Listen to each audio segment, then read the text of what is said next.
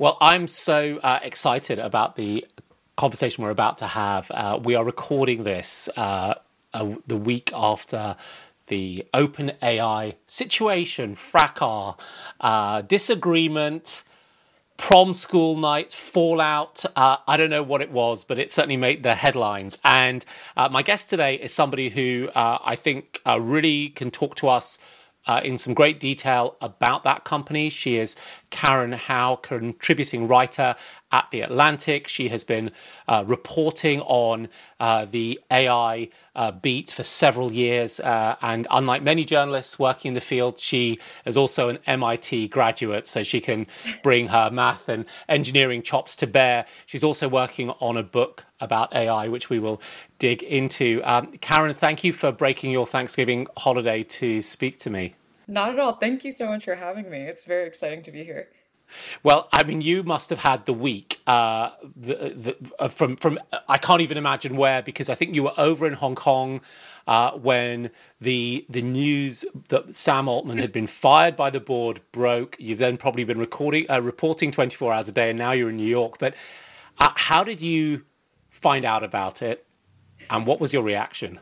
So I'd actually come from Hong Kong to DC the week that the news broke, and I was actually in the middle of a um, conversation with a former OpenAI contractor when the news broke, and both of us had our phones muted, so we were just talking to each other, talking, and then I just checked my phone very briefly to to check on the time, and I saw twenty missing notifications, and I was like, "Hold on, I think something is happening."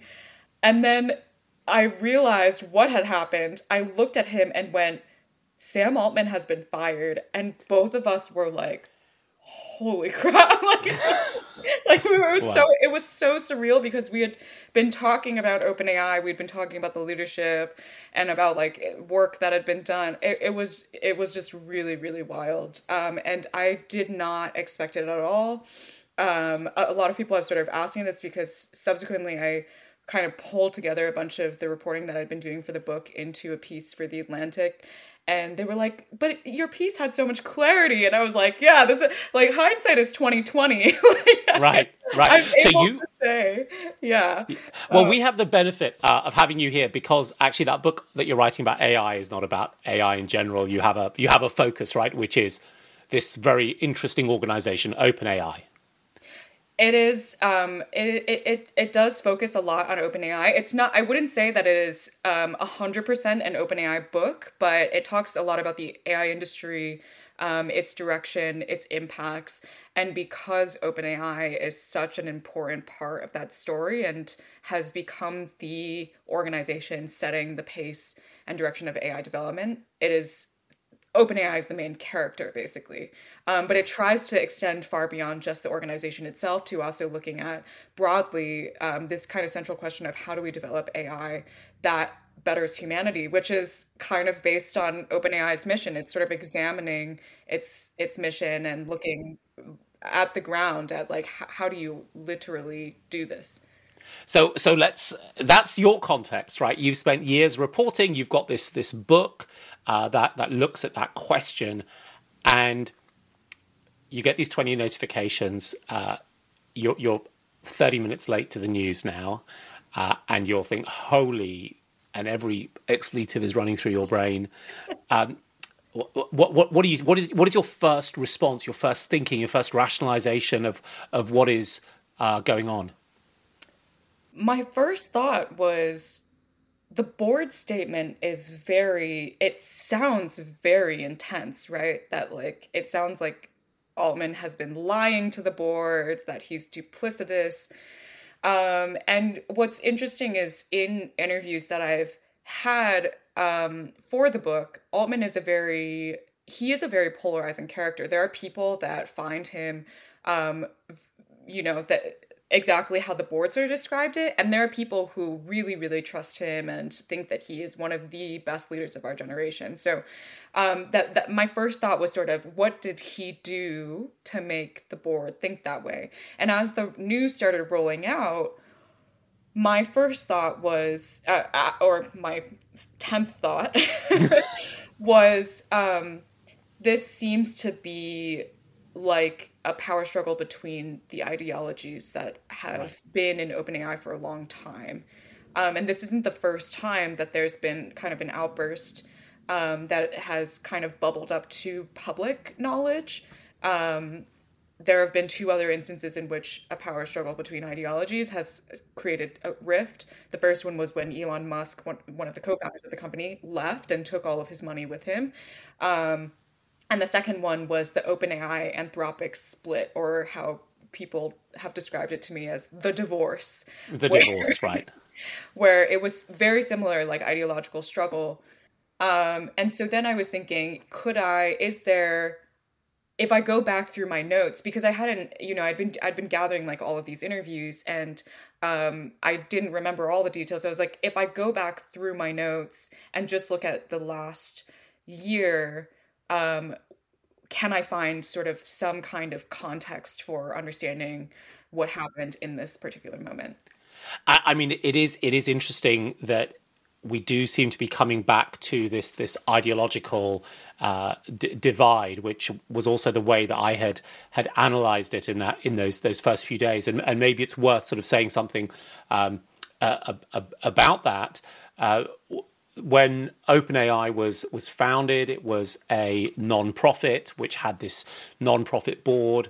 Uh, it had this mission to, to, develop AI for the benefit of humanity. I mean, Silicon Valley loves its lofty goals, uh, and it even had in the statement that uh, of the Charting, Char- Charter Foundation that if another group was developing AI faster and better and more capably than OpenAI, OpenAI wouldn't compete right. but would turn all its resources to helping to develop uh, safe. Um, safe AI.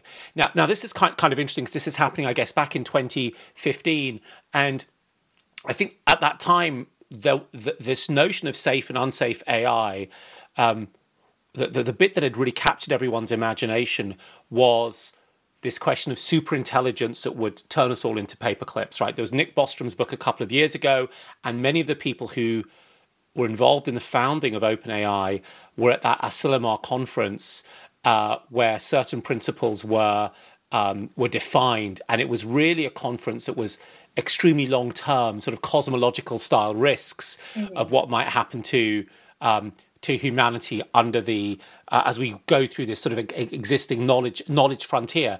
So I, am curious: is, is to what extent do you think that that is the sort of seed corn kernel of intellectual consensus that, that was was you know the, the, the backdrop for the founding of of this organization? Consensus is sort of a hard word because i think um, each of the co-founders at openai probably had different ideas and ideologies of why they were joining the organization but certainly one of them was this kind of as you said like cosmological like existential risk type um, ideology of if if if AI development, if we reach super intelligence and we didn't actually think through um, things well during its development, then you know it's going to be catastrophic. It's going to be uh, it's going to destroy humanity. Um, and but I wouldn't necessarily. I I wouldn't say that. It's interesting. Sam Altman. Um, he also co-founded OpenAI in part at the time saying this publicly um, like he, he was making the rounds with elon musk saying you know ai could be dangerous and we do want to guide it carefully but i don't actually think that he himself is you know a, a, an, an, intense doomer so to speak. Um, he i think he based on you know my own understanding like i would say he's probably like middle of the road. Like he acknowledges that there's probably um, some existential risks but that's like not really his main concern or his fixation in the same way that doomer sort of like really fixate and obsess over this particular fear. Um, and so and then of course there were a whole range of other researchers that were attracted to OpenAI that I think ran the gamut. Some just wanted to do really cool research and were given the money to do so, and that's what attracted them, you know. So um, that it was certainly a backdrop. It I, I don't know how pervasive it was among the actual people. Um, but over time, because of this mythology, it certainly attracted many more people within to the organization that did align with this kind of doomer ideology. And um, that doomer ideology has persisted um, and led to these these ideological struggles that we're talking about.